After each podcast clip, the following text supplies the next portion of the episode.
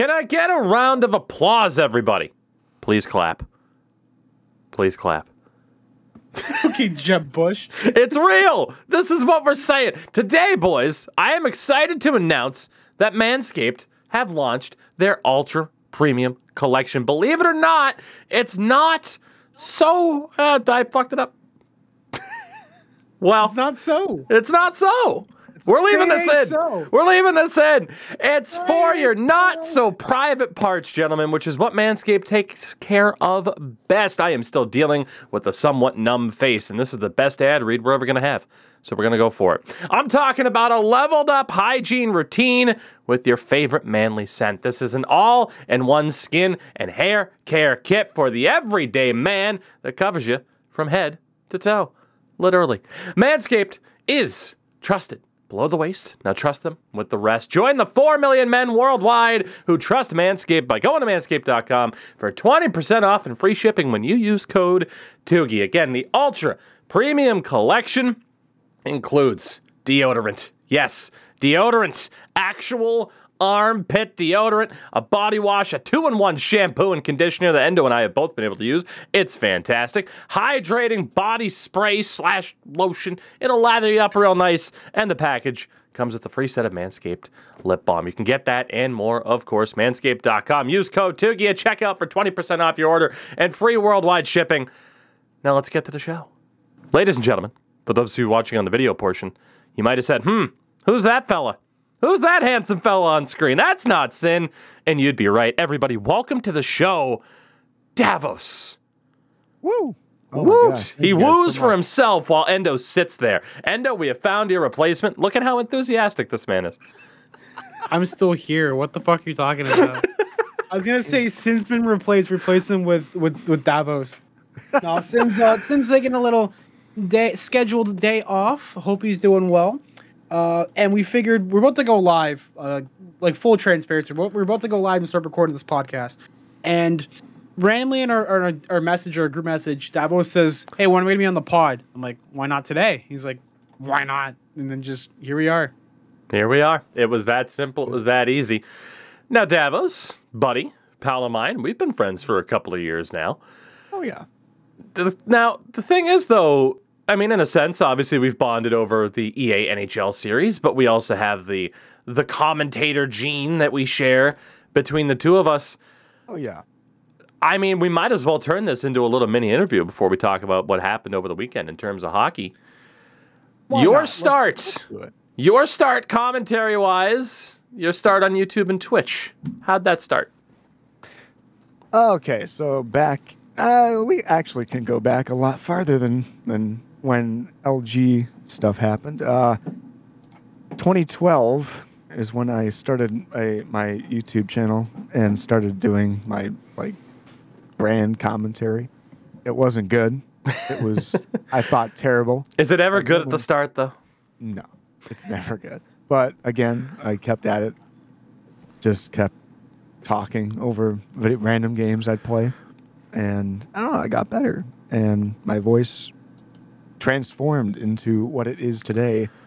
Um, basically, I was playing a season in LG back in 2018, and uh, my buddy was like, "Oh my gosh, you should, you should do your commentary for your games." I'm like, "What? Are you crazy?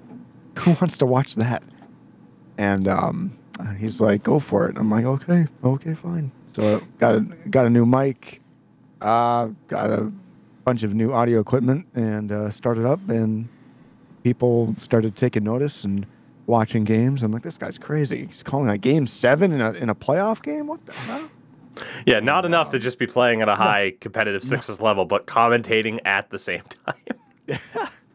and um, season went on and uh, people started taking notice lg wanted to know if i was interested in doing more commentary besides my own games and uh, that started into the uh, esports scene did several tournaments with them and other uh, brands and companies and sooner, sooner or not uh, nhl teams We've done, i've done stuff for san jose and columbus and here we are today. Yeah. Hey, pretty good summary. It's funny because I think we got started on the commentary stuff around the same time.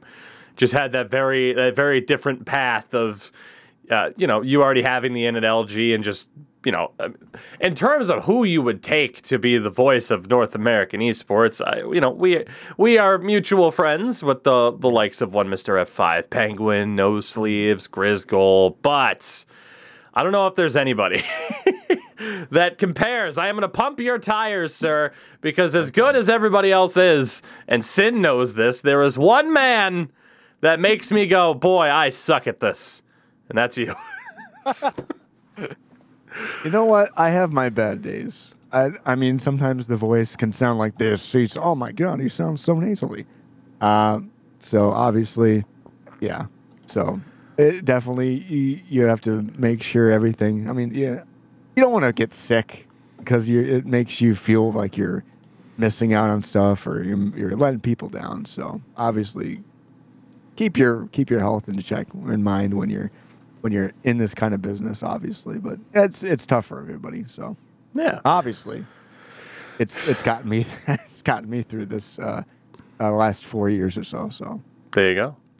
So Davos will be joining us here for the entirety of the show. Again, I think we could sit here and talk about the ins and outs of, of streaming and and competitive sixes esports commentary, of which we've all, uh, at the very least, dipped our toe uh, into the those cold, cold waters at times. Yeah. Uh, but there was a, a decent amount of stuff to happen hockey wise over the course of the week, and that is, of course, what we're here to talk about. But before that, I want to throw it to a couple of viewer questions. When we don't have as much to talk about, we want to hear from you guys. Again, normally we put out a post on Twitter at Tuki24 or in the official Discord, which you can find a link down below. If you are not already there, there is a podcast questions section. Ask away and see if your question gets asked or answered on the show. You can also respond in the YouTube comments as well. We uh, we pick up questions from there too. Did I forget to check that specific section today? You bet your sweet ass I did. So shout out to Discord. This first question comes from Tyler the Thrashers fan, and I cannot help but think it's in response to the NBA. The All Star game now has a celebrity game. Who are you picking as your starting lineup for a three on three celebrity hockey match? And again, this has to be off of NBA All Star weekend because of what I, God damn it, his, his name just flew out of my brain. But what's his face? Was it Myles Garrett that was just dunking the ball Garrett. like it was just dunking Yeah. the ball like a madman this weekend. like, I mean, it, it's one of those things where obviously you know, basketball is going to translate a little bit easier, but you know, when you see a 6'4", 270 pound defensive lineman doing a 360 windmill, you know, it sets the bar high. And then hockey wise, it's like, well, think about it. Unless it's street hockey, there's a lot of uh, prior experience and skill that needs to be there. So we could take this super seriously, or we could just go with a joke pick to who we think would be the most entertaining. And since it's three on three, I figured we each pick one person, right? Let's not assume that there's a goalie involved. If there is one person that you could see take part in a celebrity hockey game three on three, Endo Mills, who would it be? You gonna go with a Canadian first, so I take Justin Bieber off the board, or what? I mean, that's the that's the layup pick if you want to be boring. Okay, so, um, it can be like, does it have to be like a like a celebrity? Or can it be like an athlete? Um, you know, I would define I would define and you know athletes of another sport as celebrities. I think that's fair. I don't think it has to just be like, well, J- Jon Hamm likes hockey, so Jon Hamm, and he'll wear a Blues uniform and be funny. You're like, yeah, you know, it's kind of meh. So it doesn't have to be Bieber. It could be another athlete. J.J. Watt. that would be uh, uh that would be half bad. J.J. Watt has played hockey before. There was a video that came out of him, I believe, a few years ago. Uh, J.J. Watt playing. So while you look that up, there is my immediate response was going to be another NFL player, and it was going to be Jalen Ramsey because of all the shit talking he did a couple years ago, where he's like, "Yeah, I can play hockey, no problem." Uh, that was in like 2019, which feels like it was 10 years ago. Uh, 100% it would be Jalen Ramsey. Just to you know, put your money where your mouth is, buddy. After all this time, you've had a couple years to prepare. Let's see you. All right. So JJ Watt. Yeah, I just saw a video of him taking a slap shot. And I'm like, yeah, that's that's my boy. That's my boy, J.J. Watt. It is Davos. a YouTube short of him playing hockey. Davos, Oh wait, you he's, have stick, he's stick handling. Holy shit! You guys got to see this. Oh god. You guys, you guys got to see this. you have Oh, he looks good. He looks good. he would just you have tear two up. NFL players, both on the defensive side of things, with J.J. Watt and Jalen Ramsey. How are you rounding out this lineup? Oh my god. Think of the possibilities. It doesn't have to be an athlete. It's just the term was a celebrity game. it's tough. There's people I, I I like. There's people I, I'd love to see this person in the All Star game, but I'm like, can they skate? Uh, That's the problem. That's why my original choice was going to be Stephen A. Smith. Oh, my honorable Oh, mention is Marshawn God. Lynch because he did this stuff with Akim Aliu, uh, Aliu over, over Hmm. a little bit. He up on the ice. He looked, he looked pretty good. God, now I want Team Stephen A. versus Team Skip Bayless. Oh my god. Oh. NFL versus Oh. or ESPN versus Fox. I am I am here for this.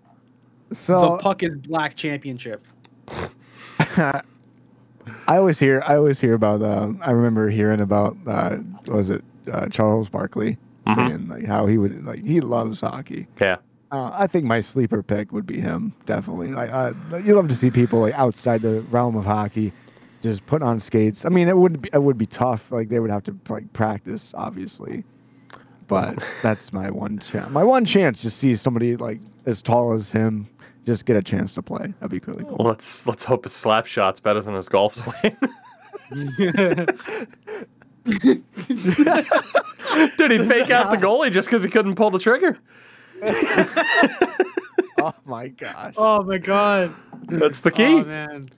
This next question comes from 50 and 07, relevant to all three of us, and I, I am glad Davos is here for this as a, as a fellow streamer. He asks, What's a game you want to play on stream, but you haven't yet? Whether for the purpose of numbers or other reasons. A game you want to play on stream that you haven't yet. Davos, I'll throw it to you first. Oh, jeez. Um. As we all try to think. Loaded questions. I wouldn't. Uh, there's a lot of games I would not mind playing, but like, Well, I feel like for you, like you're just like, yeah, screw it. I'm gonna play Final Fantasy. I don't care how many people watch. I it's been like I'm not even streaming. I've- it's I'm playing Final Fantasy. Screw you. yeah, like Yeah. I would. I've done it in the past, and um, I don't know. I, I, I don't know. I feel like I'm really on the fence about some of those kind of games, Hmm. just because I'm like, if I really feel like, like I don't, if I really have a mood where I don't care, I'll do it. But uh, obviously, I want like if I do have people watching, I want them to enjoy it too. Obviously, but Yeah. I don't know. Sometimes it's there, sometimes it's not. But I don't know what kind of random game that like I want to play. But So uh, let's see. I'm gonna say MLB because I suck at it, and that's fair. And, uh, I I love it, but it I wouldn't it wouldn't be my vote. I think a that's player. that's a common thing though for a lot of people. Like you can love a game, but the thought is like, I know I suck, but I'm just here to have fun. And if I'm not the best, like, are people going to watch? Like, uh, you know, and, and then like you said, a lot of it's a mindset.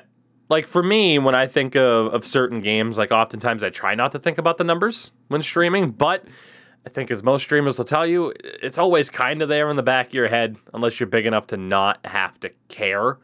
yeah. Um, and at the same time, too, like if you're known for sports games and you go to play Sekiro or Red Dead 2, odds are people already have, if they haven't played it themselves, they've already watched someone who's more known for gameplay like that.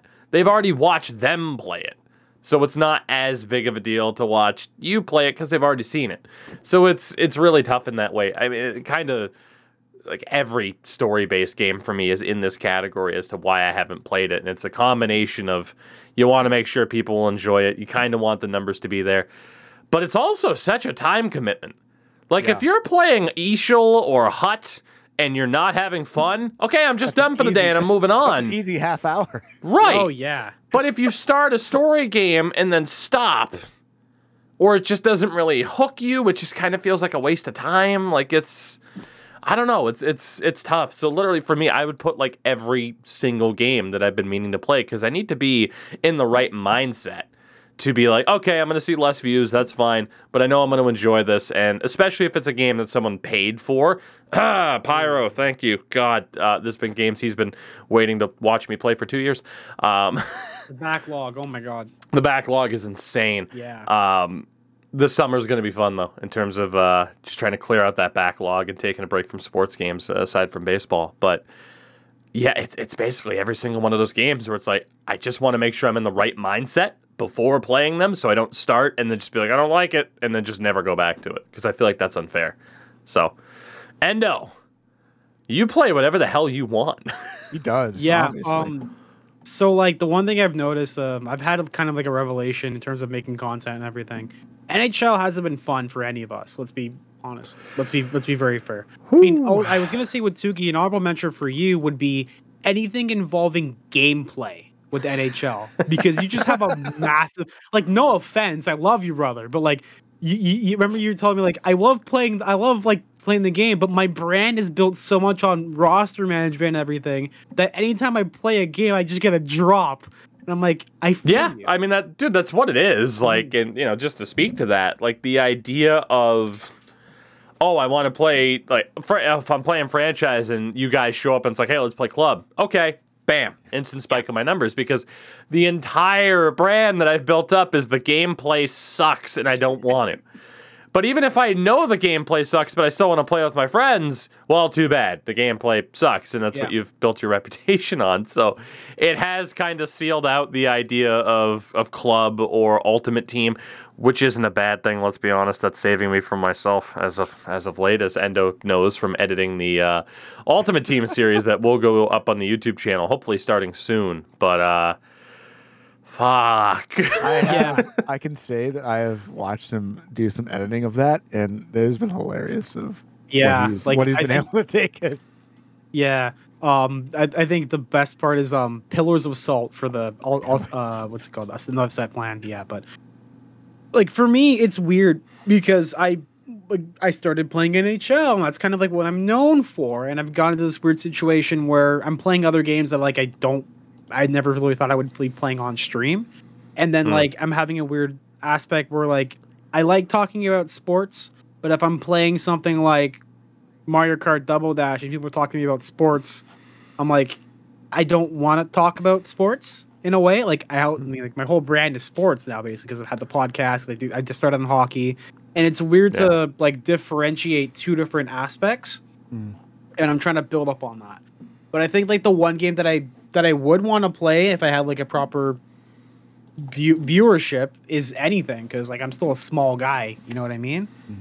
Like I played, I played like GameCube games on stream for like three, four hours, and I had the most concurrent viewers I've had in a long time since like the beginning of like NHL.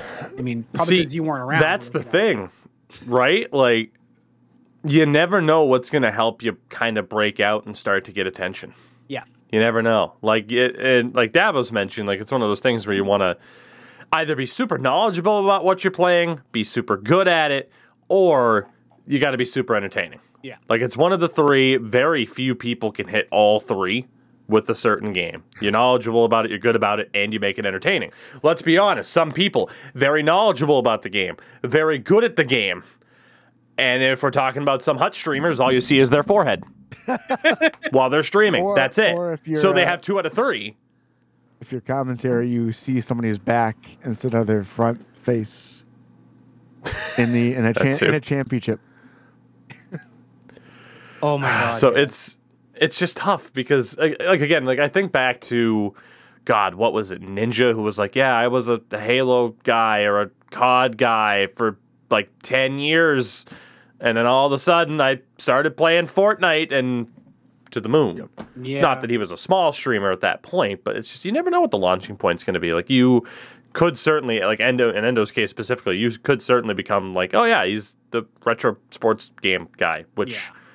isn't a bad spot to hold down Not because most older sports games are more fun than current ones. Dude, I might just become a Kirby Air Ride streamer. I'm like the only one in the directory to do that. The amount of fun I had playing Kirby Air Ride was ridiculous. I was losing in games. Chat was chirping me. It came to the point that like I finished in fourth place so much, my camera icon was just Kirby falling off his fucking cart. it was the best. Honestly, um, What, what was it? What do they? who what do who they- knows what the future? What do they yeah, call you in chat? Oh yeah, uh, uh, Fluco Mills. Whenever I want something, they call me Fluco Mills. I'm like, guys, what the heck? Oh my They're god. ruthless. Yeah. Absolutely ruthless. Last question here comes from AJ. Um, with the Daytona 500 being sold out, is this the return of motorsports slash NASCAR being popular in the United States? F1 race in Austin last year was also packed. Now, we have all played NASCAR together online in lobbies because it's hilarious. In terms of racing, for me, my opinion is it is probably as popular as it's been probably in my lifetime as it is now. I don't know what the reason for that is. Like growing up, like over here at least, it's like F1, what's that? But NASCAR was obviously incredibly popular. It's like, hey, here's Jeff Gordon at the top of the heap. Yeah. But yeah, like there was a long time where it's like, who nobody cares about NASCAR, and it almost like that that reputation of it just being a southern sport or like a rural area, the the only people who care about it type of thing, pop back up. But yeah, I, I feel like motorsport in general is like so much more to the forefront. Smartest thing F1 ever did was start Drive to Survive, and how many F1 fans that would have made, uh, especially over here. So I don't know if you two have an opinion on it beyond like because again, it's just like I you play racing games, whether or not you care about it, I don't know. But yeah, I, I AJ, I would think it's it's probably the most popular it's been ever in a general sense. I could definitely say NASCAR has had its moments where it's been up and then slow, like steady, and then up and then slow and steady. I feel it's doing the same thing, but I mean, it might have been, it might have gone down because I mean, COVID. People won't sometimes people won't be attending any races. I don't know if that was the case though, but again, I, I feel like F1 has had like a very like you could say 10 years ago, not a whole lot of people would be watching F1 races and then you look at how gradually how they're making um, they're making games for it. Like Mm. ten years ago, we we barely saw like we would barely see games for F one. And At the very least, they were uh, super early on and probably not the greatest. I have one of the older ones somewhere over there. I think it was mutual friend of ours and uh, Mr. E.G. Soul Reaver over on the Twitch side of things that sent me like F1 2010 or something like that. Uh, yeah, it's just at least over here, I just don't think it was as, as accessible. Uh, kind of similar to the Premier League. Like, hey, imagine that. If you make these sports that are big elsewhere accessible in other places, the popularity is likely to grow. Instead of, oh, the only way to watch this is to search out an illegal stream for the Premier League. It's like, not too many people are going to do that. Or, like, I remember growing up back in the day, like the Premier League, it used to essentially be like, you'd, you'd, I feel like it was like you'd pay like 10 bucks a match on pay per view to be able to watch like Aston Villa play Chelsea. And it's like, who the hell's going to do that? Like, no wonder why it didn't blow up until it was on like TSN and and NBC and stuff like that. So Yeah. imagine that you make it accessible, good things happen. Oh my god, ten dollars for a match? Am I as like at that point, like like what? Like and Hmm. like it's probably like ten bucks to get into the actual like arena, but like like do I get the same authentic experience? Do I have a guy yelling at me across the room, across the stadium field, chants about yelling at each other and all that? Like will someone will some will my parents pour beer on will my roommate pour beer on me and be like, Oh sorry mate, I'm sorry I made the mistake and then just you know, reenact the experience for ten bucks? Maybe. I'm gonna have to ask you to do the rest of that show, the rest of the show in that accent. I do the rest of the show in this accent. Where are you from? Okay, please don't. Never mind. Leicestershire. Oh, oh my god, I've made a horrible mistake. what have you done? You've Go on, created a bruv. monster. oh God. All, all, all the drill rappers sound like this when they speak. Let's be real. Come on. Let's be. Drill. It's a form of rap where it's like, okay, all. I'm, I'm, I'm just gonna say this. All black UK Endo rappers- explains a form of rap to two white guys. Yeah. Okay. When you listen to like when you listen to rap in like UK, they all um, all the all the black rap artists sound the exact same. It's like it's verbatim because of the accent. It's nuts. Note that that was Endo Mills. Endo Mills on that statement. Yes, Endo Mills. They sound the same. they sound the same. I'll have to test With that. that- yeah. God, we'll have to one of these days. It'll be the uh, Bonus know what it'll bonus content.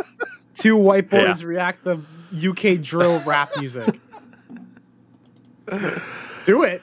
Uh, you paid for God, it. and we'll Oh, and we'll call it. You know the drill. You know the drill. A YouTube series coming soon to a Fucking, I'm channel gone. near you. Jesus Christ. I gotta turn the light. Come on. God. So as Endo bows out, again, reminder Twitter, Discord, YouTube, you can send in your questions. Again, uh, when the shows aren't loaded up with uh, a bunch of stuff to talk about, then hey, uh, that is when we will get input from you. So thank you guys very much. Let's start off this show in terms of hockey. We got a couple of little snippets to talk about, and then we got some of the bigger topics there towards the end. Wanted to start off. We've gotten away from the the day by day as we used to do you know, every show would be like, okay, what happened Wednesday, Thursday, so on and so forth. Kind of got away from that format, I think, for the better. But without that format, it makes it difficult to be like, hey, the, the Calgary Flames have matched their longest winning streak in franchise history. Like, they've won 10 in a row, at least as the time of that stat was posted. They are still listed, yeah, at 10 in a row. Uh, they have not played since. They are now the top team in the Pacific Division, which is insanity because they started off the season pretty hot. It's like, oh yeah, hey, maybe, and then they dipped, and it's like, oh, well, uh, Calgary, whatever, they are who we thought they were, and now again they are ahead of the Vegas Golden Knights, and uh, boy, in that Pacific, I mean, they're four points ahead of Vegas with two games at hand. And they are seven points ahead of Edmonton. Edmonton has managed uh, to sneak back in.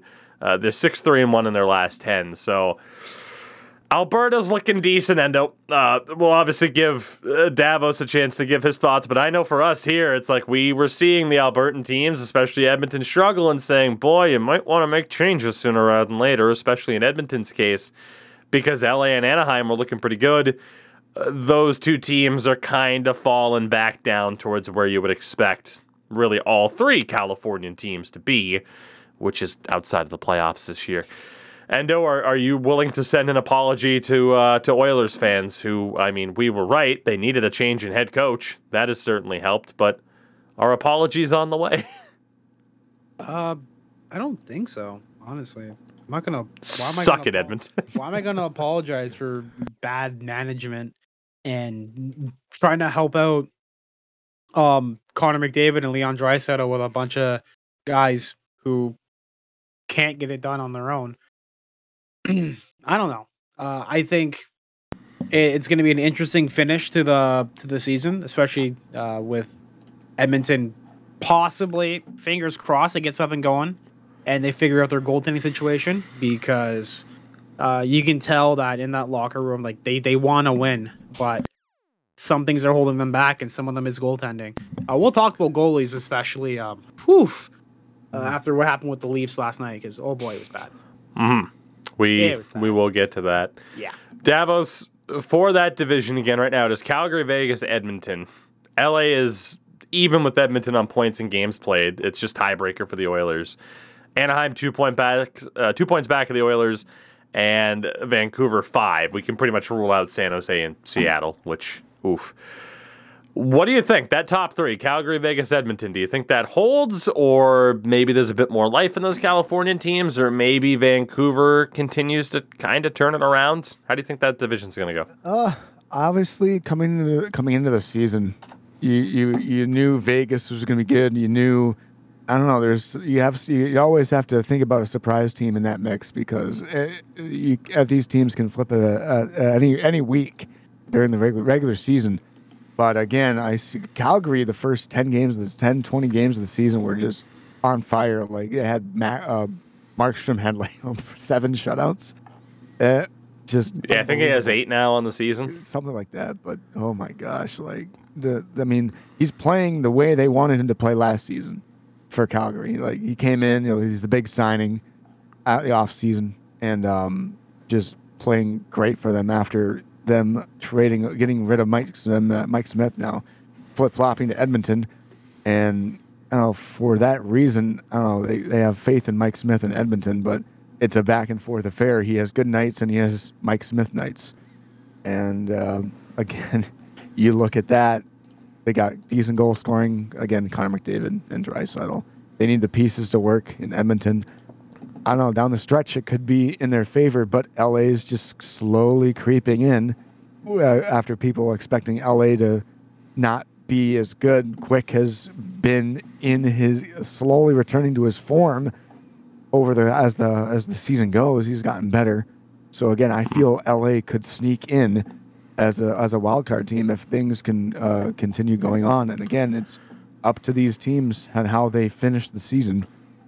And I don't think, like you said, I don't. Th- I think Vancouver is going to stay out. I th- San Jose is going to stay out.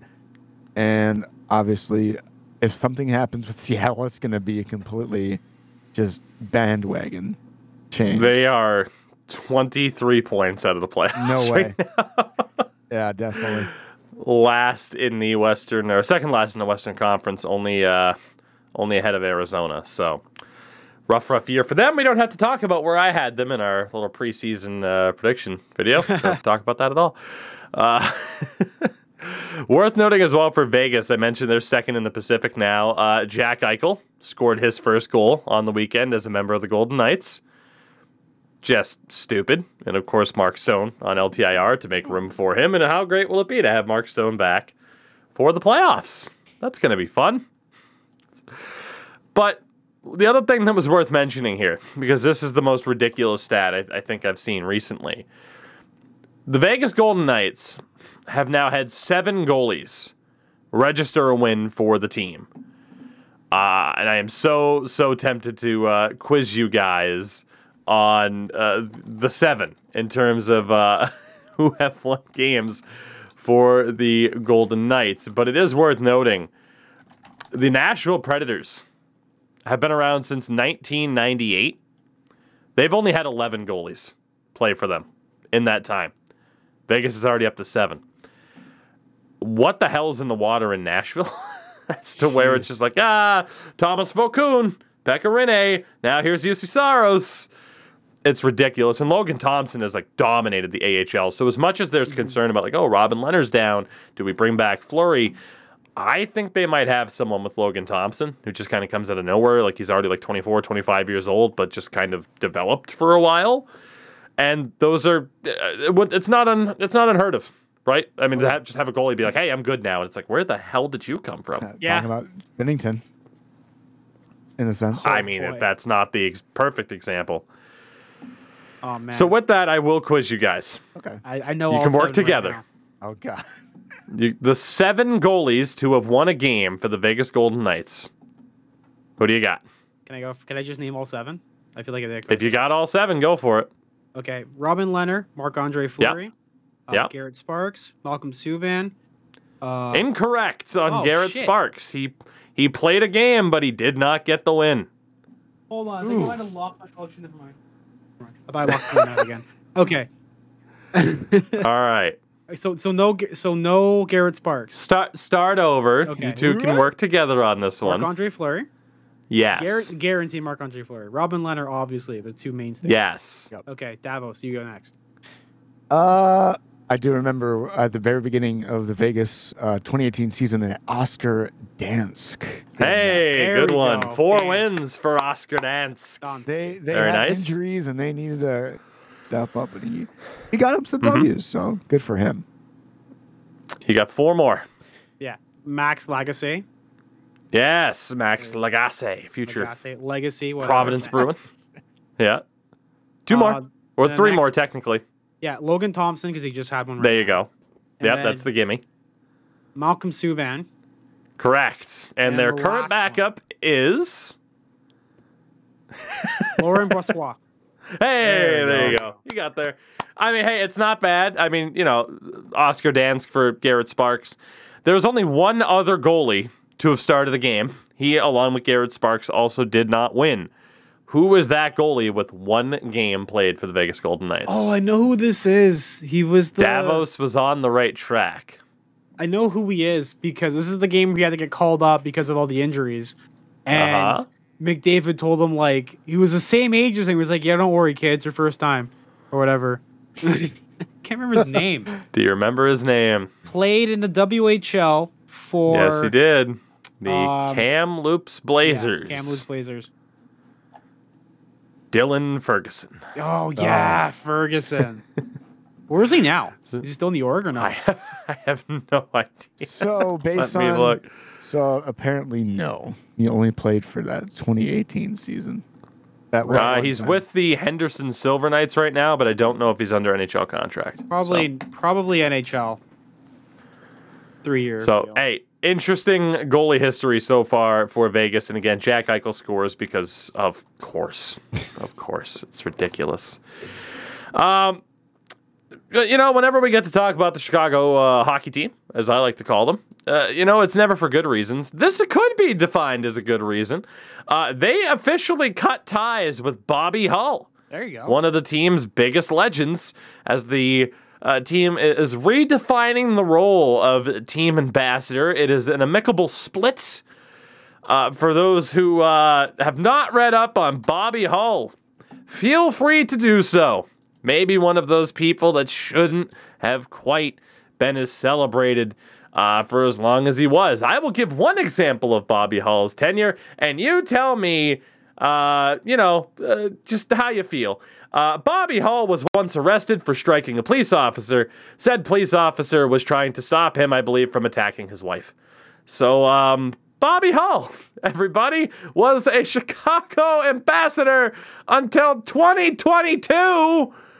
But no, we're looking behind us. It's all hunky dory. Everything moving forward, just smooth sailing for Chicago. Has Rocky Wirtz resigned yet? No. But maybe someday. We Please, can only, we can only hope. Ah, man, that team is nowhere from saving. It's it's oof, oof, like like ooh, like this is bad. I shall title this podcast Endo Makes Noises. Ooh. I'm the best at that. I'm a, I'm a walking noise machine. Isn't that right? There you go. Yeah, thank you. yeah. Wanted to mention this as well because Sin Endo and I had brought this up on another show. Tage Thompson scored his first career hat trick over the weekend. Can you guys guess Tage Thompson's point totals for this season? Uh, phew. I'm gonna say 47 games played. We'll go Price is Right rules on points and goals. But 47 games played. He is currently on their top line with Jeff Skinner and Alex Tuch. is he? I'm gonna say 45. Endo? Twenty. 20. Well, I mean, Endo wins on Price is Right rules. He was smart to undersell it. Tage Thompson has 38 points in 47 games, though. This is a guy who was just bust. How you, you traded him for Ryan O'Reilly? Bust. You're stupid. You're terrible. And I mean, his career high in points, like I'm looking at it, 17 18. He had nine points in 41 games as a blue. The trade happens, Davos. 12 points in 65 games. Oh yeah. Uh, one game in 2019 20 for the Sabres, mostly played in Rochester and I believe was injured. And then last year had 14 points in 38 games. How do you, ex- like, we're going to talk about it with somebody else where it's just like, how do you all of a sudden just figure it out and finally look like everyone expected you to, to look? It's, it's one of the strangest things this season where sure, Sabres fans still aren't showing up out of out of protest essentially, but they don't have the worst pieces in the world. And I think that's going to kind of continue to be a conversation about the Sabres is like, oh, they could if they play their cards right. We'll see if they do, but they have three first round picks this year, good prospects already. Play your cards right and maybe just maybe you don't have to be uh, trash for another decade, you know? It's always sad when people make uh, the there. I was looking at and these people were making predictions of how many points they are projected to finish with at the or how many goals rather they're projected to finish with at the end of the season. They said Jeff Skinner and Thompson were projected to get over 30 goals, and uh, if that would be the case, it'd be the first time. Oh my gosh, in a long time that two or more players for Buffalo have scored 30 goals in this season. probably since Pominville, Roy Yeah, like Pominville Vanek era, Oh, yeah. maybe. Oh yeah, Yeah. that's decades, decades ago. Obviously, one decade, but When was the last era. time multiple Buffalo Sabres scored 20 goals oh my gosh, in a season? Maybe not 20, but perhaps 30. I'm gonna say, I'm Uh, gonna say probably the 07 season. God, I man, Google doesn't bring it up, so we'd have to do a more in-depth search. But it's it's had to have been a while, especially for 30. I mean, 20 this year. I, I think he and uh, Thompson and Skinner both have 20. So good for Tage Thompson. Good for Buffalo. There are some bright spots there. Uh, if you uh, dare show up to that arena, which a lot of people still do not.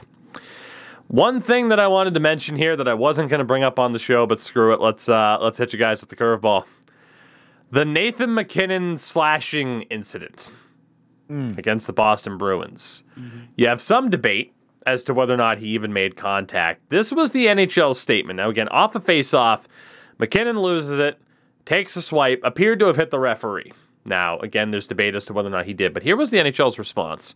NHL hockey operations statement on incident in last night's Colorado Boston game. The safety of our on ice officials is, as has always been, of paramount importance to us. Tell that to the guy that Dennis Wideman hit. Uh, in, in this regard, where's the lie, Davos? You're Where's the lie? You're not wrong, man. Oh man. In this regard, we've always exercised a zero tolerance policy when it comes to any form of abuse of our officials. Last night, one of our officials was struck by a player. They didn't even name Nathan MacKinnon. Uh, was struck by a player with the stick immediately after a face-off. We immediately investigated the incident and, having conferred with ice officiating crew and the officials association, it was determined that the player's intention was not to strike the official, but rather to initiate contact with the opposing player. So you outright admit Nathan MacKinnon tried to two hand slash someone in the fucking leg because he lost a face off. Yep. And that's okay. Yeah. Because it wasn't aimed at the official. Mm-hmm. It was a dirty play. Like I don't care if the guy said something to MacKinnon after he won the draw or what. But still, it's an incident where you can actively see Nathan MacKinnon tried to chop somebody down because he lost a face-off, and it's fine because he didn't hit the referee. That is a sneaky, dirty play from Nathan MacKinnon, and I have started to see his name pop up a little bit more. I feel like the guy that really has been mentioned a lot. I don't think, like, obviously, we're not at the point where Jamie Benn is mentioned as sneaky dirty. People just call him a dirty player. Landeskog has kind of already jumped that last hurdle over. Oh, here's the line between just dirty and sneaky dirty.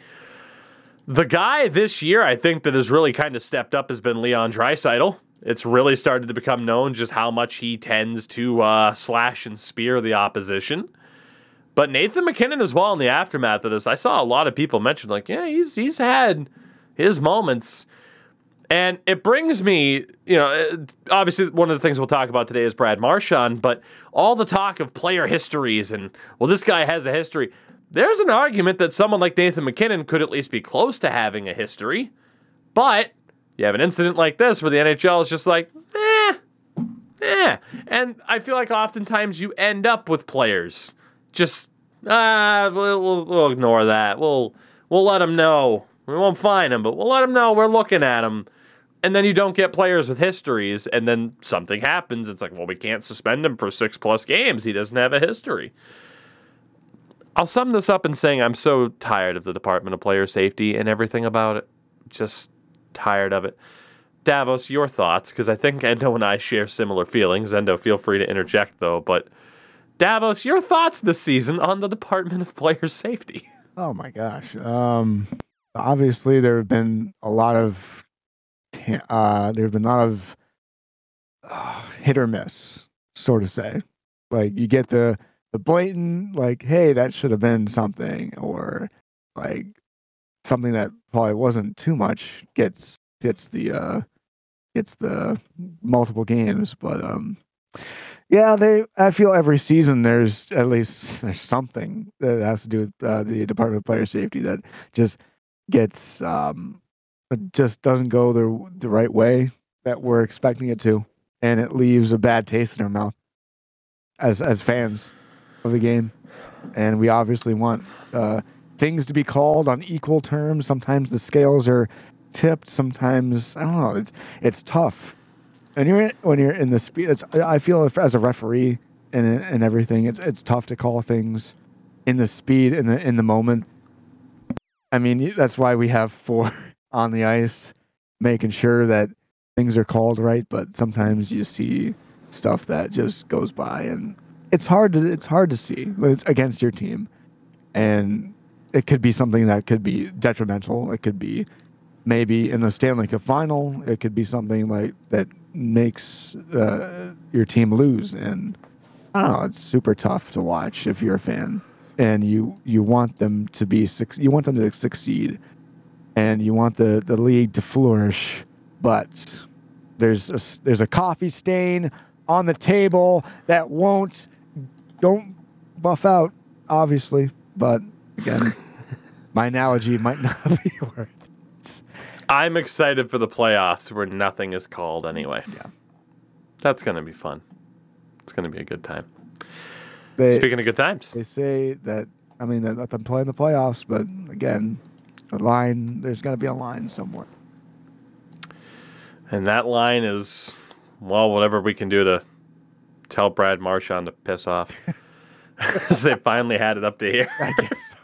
I mean, hey, I think fans have been waiting a long time for Brad Marchand to finally get his uh, his just due, and he's finally there. But again, we'll talk about him towards the end of the show.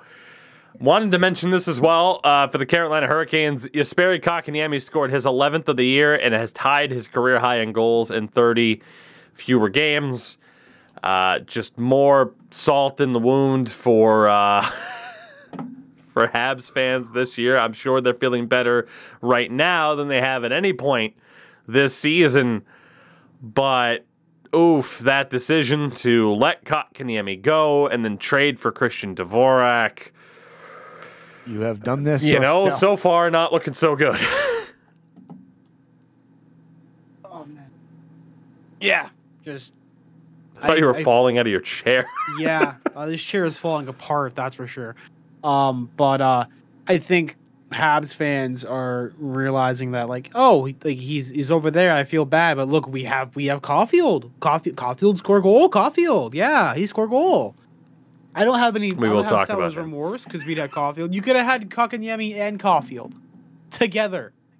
Maybe your team Sure. wouldn't have been in this weird situation right now where they're heating up because of Martin St. Louis. And v- what, Vinny Lecavalier is also part of the organization too, right? He is now, yeah. Yeah.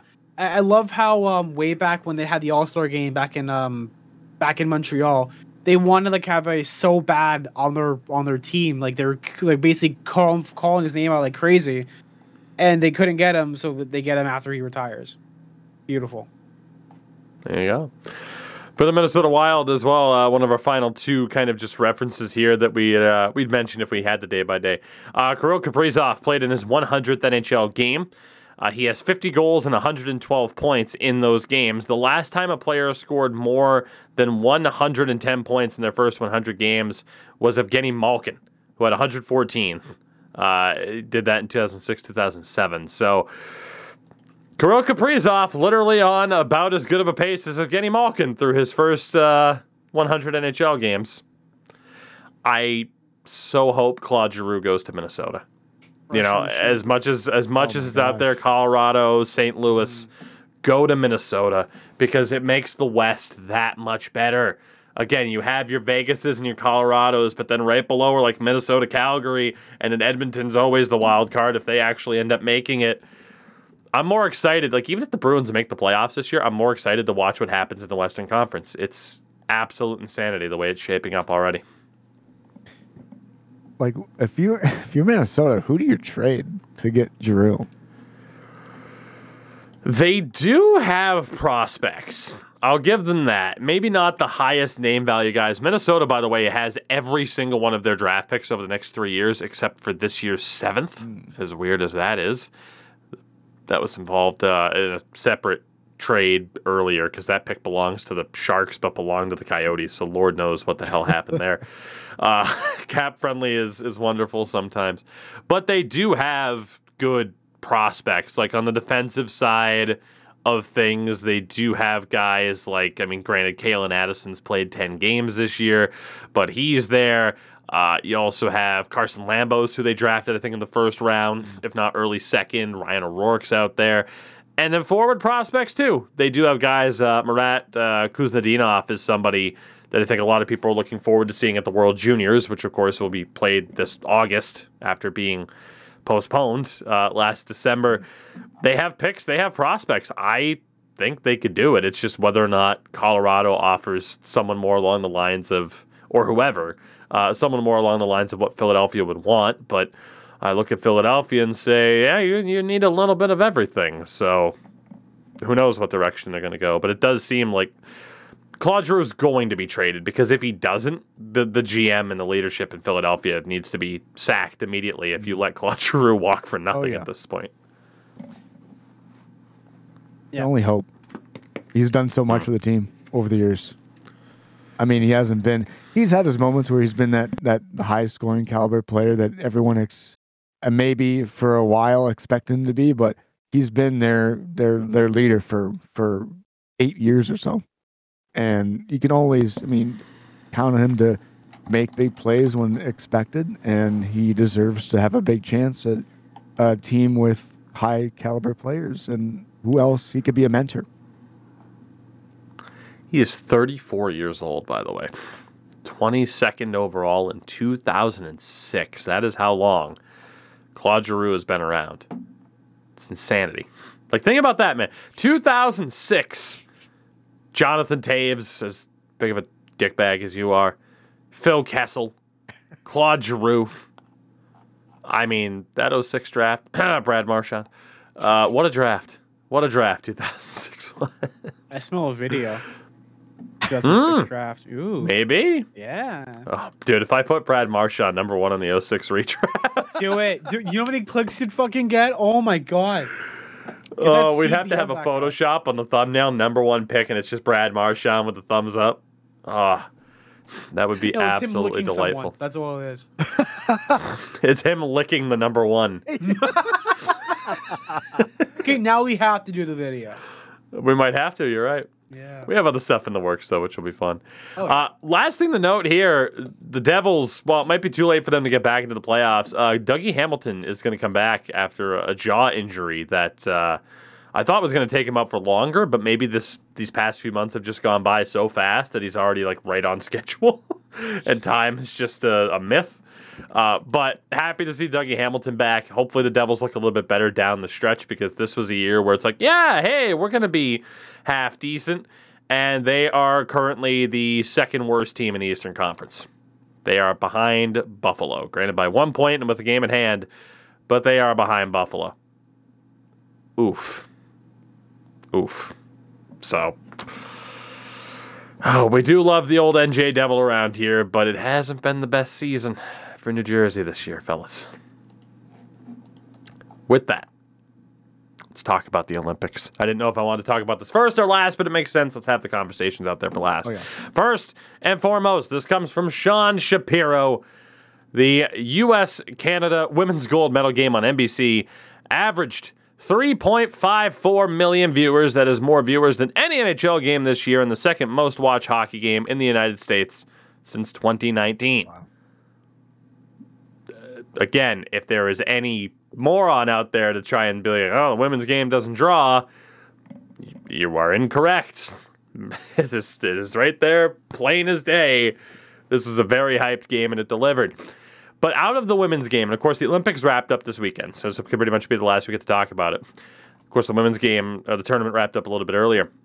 The big talking point that we haven't gotten to discuss yet, I'm very intrigued uh, from Endo's perspective as a Canadian here, though. Marie Philip Poulin uh, did essentially get an offer from the ECHLs. I'm just going to go with the Three River Lions because that's what it is, just in French, and I don't want to butcher it. I'm sorry. Leon. Um, she was invited uh, to join the team to promote women's hockey. She ended up declining, and there, this was this was a, a talking point and a half as to whether or not it's a good idea. The only reason why I don't think it'll happen is because there is not a league that I think. Now, granted, I, I, I guess that the Lions had the ability to do it. You know, I mean, granted, I, I got to see the Lions play, and I don't know if they need her help. They went to the game they played against the Maine Mariners on Saturday, and they won six to two. Yep. That was fun. Uh, the Mariners won the next day because, of course, they did. I'm a jinx, but it's just that idea of I can't help but think we're not going to see a Marie Philip Poulin, a Hilary Knight, so on and so forth, compete. Certainly at the NHL level, but even the ECHL level seems unlikely. Not because they can't, not because there aren't small men that, despite the, the you know the physicality, don't find a way to survive. It's just the headlines of Marie Philip Poulin playing in men's league gets trucked by a dude and the headlines for that in the negative press I don't I don't know if these leagues view that as the risk uh, as as a risk worth taking.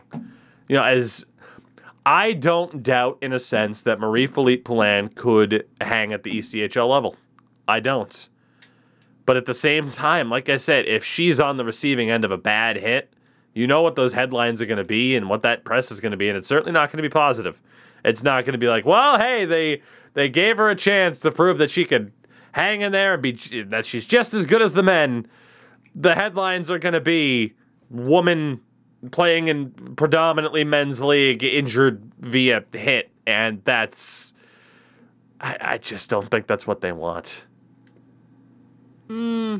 Uh, I mean, this goes back to the whole thing of Team Canada playing against junior A talent and having getting basically smacked the entire time. Uh, I don't think, like, I don't think on the competitive level they're there yet. I just don't. If they're struggling, if they had their way and were doing good against junior A talent, then maybe nah, I don't know. SPHL, sure. Um, it's not as if a woman hasn't played in a men's league before. Um, obviously notable is uh, Shannon Szabados playing for the, the like the third tier in Sweden. Uh, another one is the only female uh, player to play in a regulation game and score a point. Um, we go back to Nagano in that video with women's hockey. Is Angela? Uh, I'm gonna butcher because I can't pronounce last names. Ruggiero. She played one game in the um, the CHL, um, which was then Central Hockey League, which then folded into the ECHL. She played one game and scored one assist. She's she's the only female hockey player in the world to play professional hockey. You can call it professional because it, it is professional hockey. people from that league have gone up to play in the NHL, and it, it's great. But I don't think that they would do well. She played with the Tulsa Oilers, and sh- yeah, I just don't think it's there yet. I think maybe down the line there could be conversations about it. I mean, we already have officiating, but that's one thing. That's just calling the game itself. Um, I think, I think maybe like a decade, maybe until we get to a spot where we could have a conversation about having women play in the men's leagues, uh, in the professional setting. But until now, I think the big thing is the grow the NWHL, PWHPA, ZHL, and SHL Women's League. That's the one thing I, I think they're mostly focusing on instead of having to grow, growing inter intergender sports in a way. So, Yeah, fun fact about go ahead. Alex Ruggiero. Um, so she actually, I think I heard a story from back in the day. She went to a, I think a match, uh, I'm something in my hometown rink, where she wasn't allowed to play with the uh, with the other players, men, in the in the um, I don't know if it was a pickup game or something, but it was very interesting that it happened in a rink that was just down the street from me. Wow. So I I found Hmm. that when we so I said her name, I'm like, I was like, oh my gosh, like I remember this. Like it was a very interesting story, and it just she as well like Angela Ruggiero specifically like uh, she's a hockey Hall of Famer first and foremost. Uh, you might remember her as well from NHL 13, where it was her and Hayley Wickenheiser uh, in the game. yes. You know, it's it's one of those things where I I just kind of agree with Endo where it's like I it's not a matter of me personally thinking that they can't. It's just more I would personally just think it would make more sense for that, you know, again, like the, the development of the PHF. Like Endo said, let's focus on getting the women's game to where it needs to be. Um, at the same time, you know, the NHL can continue to spotlight. You know, I mean, I would love, and we saw it before, right? At the All Star game where the uh, U.S. and Canadian women played each other during the intermission, right? Yeah. It was something like that. It was like, Like there are still ways to to spotlight and grow the game. I, I agree without it necessarily being uh, an intergender league. I, I don't know. It's it's interesting though. Uh, and again, we've talked about the women's game a lot on this show, rightfully so. But I don't know. It's just one of those things where I would be surprised if it ever were to actually happen, just because of that publicity side of things. But I don't think it's a matter of like, oh yeah, no, Marie Philip Lamb would get destroyed by even the worst ECHL. Like anyone saying that shit is out of their minds, obviously. On the men's side of things, the Finns won their first ever Olympic gold. They beat the Russians two to one. Uh, nearly half of Finland's entire population uh, watched the game that started at 6:10 a.m. local time for them, which is nuts. And it's just it's it's a huge huge win for Finland again.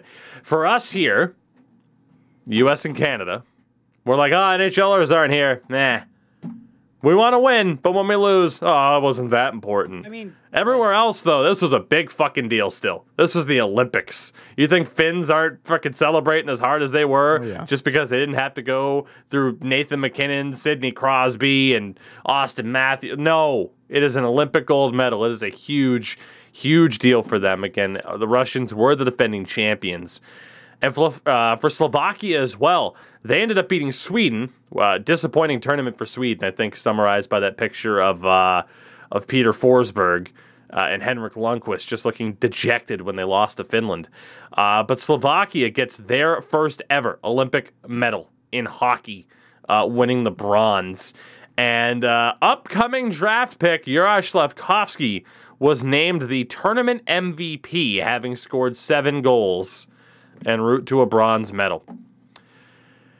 I think the men's tournament delivered. Like I said, for us here in North America, we might be like, "Oh, it's not it's not as good," but man, it still meant a lot to everybody else out there, and it I think is going to tell the story of who was already viewed as a top ten prospect at the very least. I mean, absolutely making a name for himself. In case you weren't overly familiar with this kid. I mean, again, it, it depends on what publication for where he's ranked, but when whenever the next like TSN midterm rankings come out or whatever the hell else, he is going to be a top five pick. Again, 17 years old and ended up with seven goals in seven games at 17. Granted, he's six foot four, 218 pounds, 17 years old. He's got that man strength already, but a crazy, crazy breakout party for him. And like I said, I think uh, I think us here in North America need to get off our high horses a little bit and stop acting like we didn't care. We all cared. We would have celebrated if our team won the gold. Let's be honest. Don't try to don't try to be like, ah, I wanted I never cared anyway. Nobody nobody's buying that. While Finland is celebrating with naked men everywhere. That's all I saw on Yeah, Twitter. It's just yes. Finnish asses as far as the eye could see. they don't call it the Finnish Flash for nothing. Oh my god. Da da da No. da da da. Congratulations. Uh, big. That was a big gold medal for uh, Valtteri Filppula, who was uh, captain of the team, former uh, Detroit Red Wing, Flyer, Islander, Tampa Bay Lightning player. Jesus, he was everywhere, wasn't he? After Detroit, after Detroit, he, he went uh, looking for more chances to play, and uh, huge. Uh, now he's going to be hailed as a Finnish hero.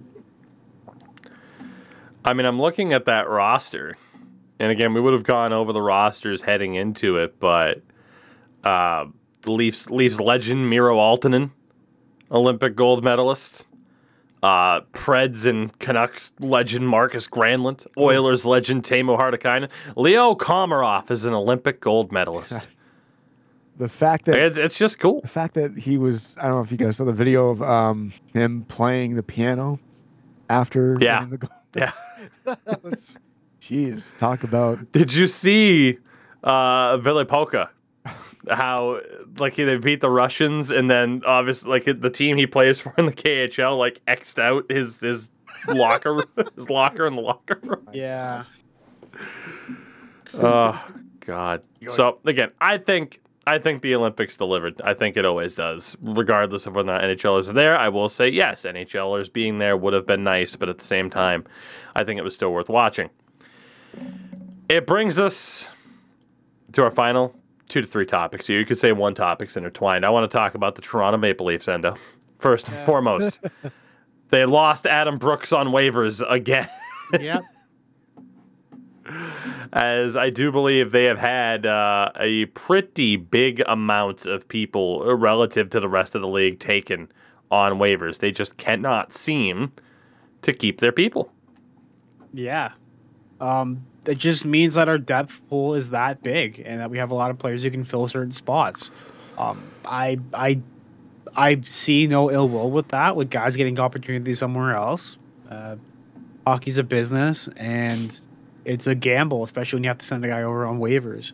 Adam Brooks definitely is going to do well over in Winnipeg right now. Like, he's going to do well. Well, to really flex that depth, the Leafs went out and acquired goaltender Carter Hutton from the Arizona Coyotes. Mm-hmm. For the sole purpose of well, they didn't have to put him through waivers, as if they as if they signed Devan Dubnyk or another AHL goalie with no NHL ties, that that goalie would have been claimed. Come on now. But regardless, uh, I would say the pride of Thunder Bay, but we all know that's Timo. Um, Carter Hutton has three appearances this year for the Coyotes with a 741 save percentage and a 776 goals against average. Last year for the Sabres, 13 appearances with an 886 and a 347 goals against average. In the year before, an 898. Um, yeah, Yeah. yeah, he, uh, oof. he did some Yeah. stinking. Now, this ties into some of the other moves that have happened, and we'll, we'll talk about Hutton because I do think Endo's on to something, and it ties into something else. The Leafs also made, of course, another trade with the Coyotes, sending Nick Ritchie, who had one year left on his deal after this season, at one three seven five to the Oats, along with a conditional pick. It is either a third round pick next year or a 2025 second rounder. So the Leafs would be drafting, or the Leafs are giving up a pick for essentially what is a high schooler currently uh, in exchange for forward Ryan Dzingel and defenseman Ilya Lyubushkin.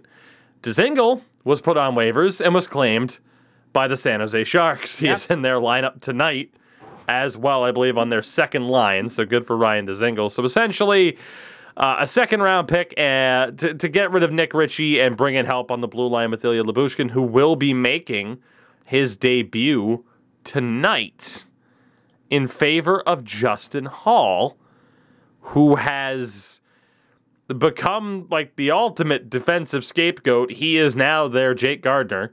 Yep. Uh, especially after the team got absolutely pooped on by the Montreal Canadiens last night. Endo Mills, take it away. Uh, I think it's funny. Um, I think it's funny how you know, uh, but Justin Holl didn't do bad. There were two clips that were taken way out of context and make him look absolutely fucking terrible. Granted, they were they were still bad clips. He hasn't been like terrible, god awful, but he hasn't been like amazingly good. When they signed into that deal, everyone was praising him completely. Like, yeah, he made a great deal? Like, great move. Like, this guy scored like two goals in two games, like way back when. He's, he's like the next guy that we need. Meanwhile, his stats and contributions are the same level of Martin Marincin. Gotta love that name. I I think people are freaking out too much. I think labeling him as Jake Gardiner 2.0 in the in this respect of getting pooped on by the media and people with Twitter fingers uh, is accurate. I think everyone's freaking out because we're still the seventh best team in the league. And yeah, we got shelled by the fucking Montreal Canadiens, but they're red hot. They're rolling right now. They got Cole Caufield who can finally put the puck in the mat behind the net. Um, it's like, I, am I really mad about what happened last night? No, I'm mad that uh, we spent so much money on Peter Mrazek, who absolutely is just th- I want to say throwing, but he he made one big save, and that didn't help out at all. It was not it was nice save, but it didn't help out but help out at all. I think So- the acquisition with Carter Hutton is big Mhm. because that I think Peter Mrazek is on the way out. They're gonna ship him off somewhere. They're probably gonna give up a first round or some stupid shit just to get him out of there. Uh, if they pick him up for whoever, I don't know. They could pick him up for another defenseman. I think so. I think what they're gonna do is they're gonna get rid of Mrazek, have Hutton or Hall, uh, Hutton or Woll called up to be uh, two goalies to lean on them back and forth, because just uh, Justin Holl, um, was it? Joe Woll, Joseph Woll. just Joseph Woll. So many fucking Hall, Wall, Paul, Saul. To the windows. Yeah, to the Paul. Yeah. Just uh, fucking Joe Woll is gonna get called up and he's gonna play because he, he's got a three one to zero with like a two point eight like goals against average and like a nine hundred like save percentage as a rookie in those four games he was called upon. He's doing great. I I'm surprised they didn't lean on him sooner. I guess they wanted Mrazek to give him a few more reps out there because right now Jack Campbell is tired. Everyone's saying, "Oh, the Leafs goaltending is back to being shit." No, you've you've essentially done the exact same shit you've done with Frederik Andersen, but with Jack Campbell. And it's unbelievable that people still think that Frederik Andersen was the problem. No, he was a great goaltender. The reason why he got injured was because he played him out so much. You need goaltending tandems. You need two goalies who can perform very, hmm. very well together. If you have that, you can move on. You can I can go back over and look at the the comparison with Nashville. Juuse Saros is playing absolutely out of his mind, and he has to because that team is not as strong as they could be. And then if they have anyone else like Carter Ingram or you have David Rittich who's getting the start tonight, y- your your chances of losing go up as like exponentially. And like, you know, the numbers don't lie and they spell disaster for this this franchise right now. So The goalie situation, real quick, Davos. Uh, I had to look it up. Jack Campbell has played or appeared in 36 of the Leafs' 49 games. Yeah. The numbers don't lie. They spell disaster for him at sacrifice. So we go back to I know this kind of popped in my head. Um, when we're talking about goalies who play way more games during regular season than they're supposed to because they lean on one more goalie than than making a tandem, and so we saw a lot of this during the '90s. Whack back when I'm I'm keying in on '96 uh, this season, and um, uh, Grant Fuhr played with the Seattle or the yeah, St. Louis Blues. He played 70, 70 or 72 games that season. And um, goes in the playoffs, gets injured in the first round, playing against the Leafs. They have to rely on Jon Casey, who haven't he's only appeared in 10 or so games during the regular season. And again, plays well, and they lose in seven to Detroit in the conference final. And again, like well, I, I think about it a lot, where like, hey, what would happen if they didn't use uh, Grant Fuhr and he didn't get injured in that round against Toronto that season? They may have. They had Gretzky, they had Brett Hull, they had a lot of good pieces on that team, where goaltending would have definitely helped them. And we look at this, we see like Frederik Andersen playing. Uh, when he was with the Leafs, he played a long uh, tenure, maybe tired after the first round series against Boston back to back. You never know. But again, goalies, teams need to rely, have make more tandems rather than rely on singular goalies to uh, ha- carry the load. And it's becoming more and more effective to where you need to have like again you need to be athletic to be an NHL player and if you're relying if you're using too much energy relying on one goalie to make saves it's not going to be a good end run for your team if you're trying to win a Stanley Cup. I'm intrigued to see what happens Yes. at the very least. I mean, I think Endo's onto something. Peter Mrazek, uh, he is under contract, by the way, until the end of 2024 at 3.8 million. Yeah. He gone. And you know who's He got to get paid this year? Jack Campbell's got to get paid. They already signed Joe Woll to a three-year extension at a roughly 2.75 million over the next three years. Mm-hmm. So it's like just under a mil just to play under the league. Th- The writing is like clearly right there, saying that they're going to move Joseph, they're going to move Joe Woll up and have him as a backup. Whether or not they bring another guy in and take a less of a player to put a third goalie in there, who knows? The big the big idea would be to do that and grab another player, grab another goalie, so that way Joseph Woll gets less ice time, but still gets the NHL mentoring experience. That could be big. I think that's definitely what they need to do. But their big thing this offseason, whether or not they make it past the first round or not, is making sure Jack Campbell gets signed to a deal and making sure that they still have enough money left over to make sure they can grab another goaltender just to have on like a league minimum deal because th- that's basically where, where it's at right now. They have enough depth. They have enough depth to sign anybody and everybody in that organization to call them up. Their their whole thing was having this their big top five making like more than half of the contract and the payroll. It's it's getting ridiculous to the point that now they don't have any money to spend everywhere else.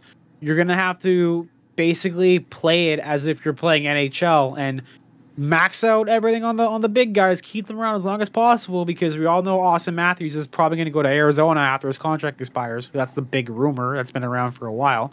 I I really doubt it, but they need to get past the first round, or else he, I think he's definitely going to go over there. But they need to figure out that cap management because he put himself in a weird situation. I think this is the last year that the Phil Kessel contract's off the books. I'm not sure. I think it's either this year or next year. But that would also help with the cap situation. They could grab some more LTIR players, you know, do Dubas's weird cap management. He's done well. Uh, he'll definitely have more money uh, coming the end of this season than before. So I can't wait to see what he's going to do with it.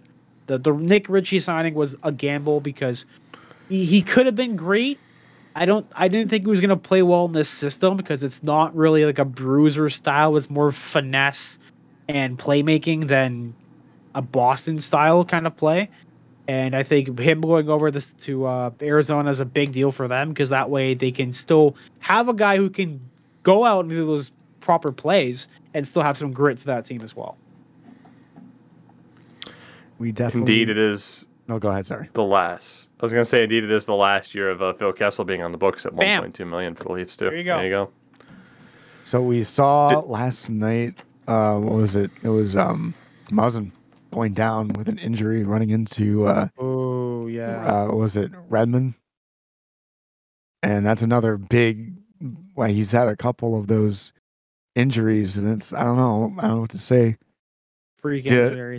Yeah, it's tough to see. He's he's had a great. He's had a pretty good career, but I mean, when you get those blows to the to the head, it's I don't know how much more he can take.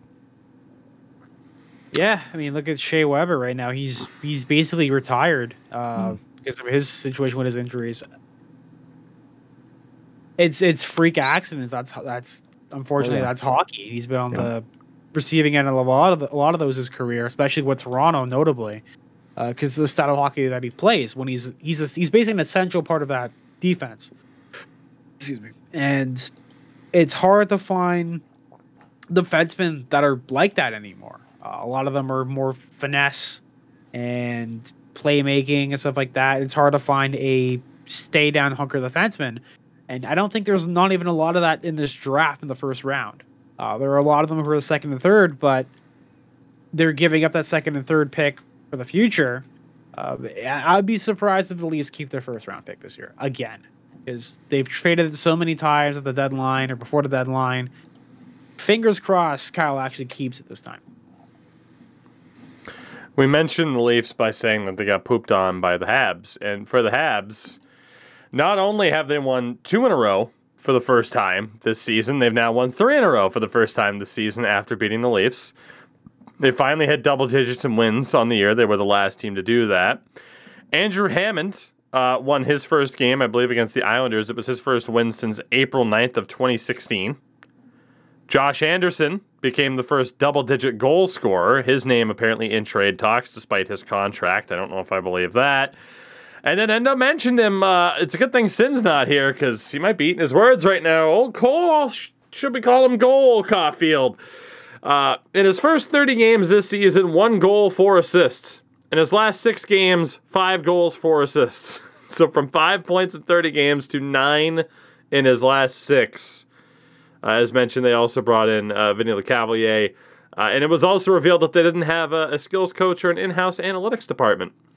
So, what, what have we learned about the Habs? In terms of that front office stuff, despite having the most valuable franchise, arguably, in hockey, uh, the front office, the ownership, penny pinchers. Yeah, And you wonder why they haven't won since 93. yeah. Just fat and happy instead of actually winning a cup and bringing in more money than you could ever possibly save. Makes no sense to me, but hey, I'm not the billionaire here. Oh. In terms of coaching, though, man, uh, what can, what can you say about Martin St. Louis at this point? My God, like just the idea of let of a coach just letting a player play the way they want to play, the way that they're the best at playing, and not trying to fit a square peg into a round hole. Imagine being successful that way. I'm stunned, I tell you, stunned. yeah, Well, I mean, a lot of- that's. Oh, go ahead. A lot of, I don't know. You have the sides where players like they don't mind playing with a coach that has a system, but then you have it, there's two sides of the coin where you do have and you don't. And um, I, I think in Montreal's case, they needed a change, and Marty was uh he's a player's coach. He's been there before, and he knows exactly what uh, what uh what what being in a system is like, and he he's reached out and he's apparently made it uh, Montreal made these uh, his players realize that they don't have to be forced to uh, get s- their their potential stymied by these systems and apparently it's working to where they're winning three games in a row and looking like they could possibly do something and it's i mean it was a coaching change that we were probably ex- maybe expecting but I don't know. I think it's a good good choice for Montreal right now in this moment. We'll see how it carries on for the rest of the season. But again, it's uh, I I like Marty as the coach. It's a good possibility that they could uh, turn it around, but uh, we'll see.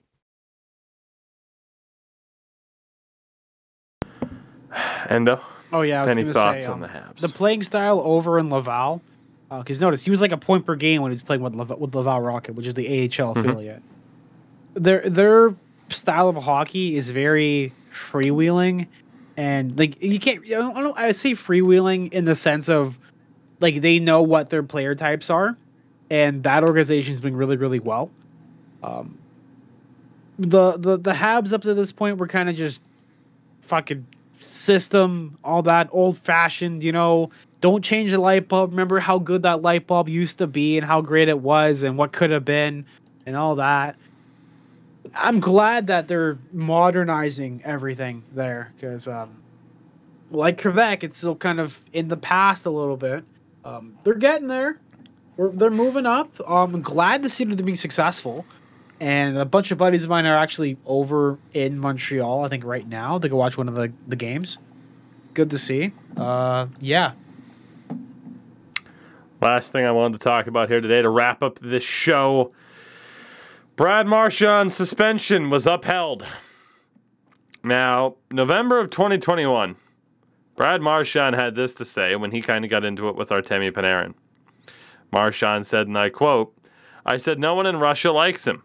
If that's what the if that's what sets the guy over the edge, then this is the softest league in the world.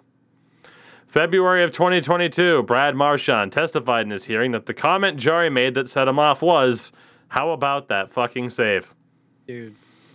How soft can you be? He'll never live this down. He'll, he'll never live it down, yeah. I, I think it's funny because, you know, just Like not even that like far off. Like four months later, less than four months later, this happens to him after his his comments about about uh, Panarin. Like, come on, you, you can't write this. He'll never live it down. Yeah. Like the the aura of Brad Marchand, if it even existed anymore, is 100% gone because he got upset because Tristan Jarry said, "How about that save?" It's rough. yep. It's uh, it's out of his character. Boy, isn't it? oh, God. Well, with that, boys, we'll get out of here because while I can feel my face now after going to the dentist today, I'm now officially in the pain portion of the recovery process. So hooray for that. But I thank you both for being here, especially Davos. Took the pressure off of me on a day that I really needed it. Uh, and we'll have to have you back. Hey, every other Tuesday is open. Maybe we get Davos here a little bit more often. All right. I'd be up for it. Thank you guys. It was a pleasure, pleasure being aboard the Toogie Steak podcast. Yeah, now you can uh, hear Davos often on streams of my own, of course, because hey, uh, that's you know we, we play games often. But of course, he is on Twitch.tv forward slash DavosCast. That is D A V O S C A S T. Davoscast. You can follow him as well. I mean, man, if you see uh, the Columbus Blue Jackets esports org running streams or the the San Jose Sharks and what they're doing, he's here, there, and everywhere. Davos, you're beautiful. That's the only thing I can end the show with. You're a beautiful man. He says it every We were- time. Every time I hop in, it never gets old. I don't know. I feel once I get old, I might not be beautiful. I don't know. I I think I'm the only how okay now hold on here's the thing am I the old man of this stream uh, of this cast because normally normally it's sin am I the old man here Um, uh, I I, Is it- I, I don't know. You tell me. much I am turning 28 years old in two days Uh, you are not the oldest because I am already Yes. 28. youth Hey. youth is on my side now, now I know got you beat. Dewey. I got you beat by a few months. there you go There you go. goodness gracious uh, Endo what do you got going on between 17,000 different old school games Um, whatever uh, I can use on my GameCube uh, or GameCube. Uh, doing a lot more classic games. Uh, just going back to games I played in my childhood. Tried to play Pokemon XD Gale of Darkness. Ah, couldn't really get into it. Too much stuff. Too much narrative stuff. I think. I don't think I can do a lot of narrative stuff on stream because I just want to fall asleep after. That's just me. Are Uh, you may- maybe that's the answer to the question you guys had earlier. uh, in regards of viewership, no. In regards to my uh, attention span. Yeah, I've been playing a lot of Kirby Air Ride. Uh, I'm thinking one day I'm just gonna do a giant gauntlet where I go through all of City Trial and try to unlock everything in like a in like a like a what's it like a sub like a subathon or I just try to beat the entire game of Kirby Air Ride in City Mm. Trial. In fact, have friends come over and play that uh, via Parsec. Parsec pals, hey, I had to mention Hey. that. Yeah, a mini series that I'm doing. Ho- hopefully, I'm actually gonna put it on YouTube. If not, just record it and just have it on my hard drive. Uh, I remember the memories of that day. Uh, it's a series where I'm gonna be doing where I play a bunch of classic games that couldn't be played online, but now can be played online thanks to uh, peer-to-peer connections and stuff like that. So I can finally play games like Super Mario Strikers. I can play uh, Mario Golf, Mario Party. Oh, we're doing Mario Party like full flat out. We're doing Mario Party. But All which one? what? Which one's the best one though? Mario Party. Mario Party 2 2 easily Two. Two. Okay, I, I can I can I set up can two. I for- can see why two two was uh for the 64 was definitely Oh yeah, one of the it's- it's- pinnacle pinnacle. I mean, if we're talking GameCube, I can definitely see five or six. Yeah. I think I like six because of the there's a meme cover art where it was like "fuck you six, and it said like if you grab that star, I'm gonna punch you in your throat and something like that.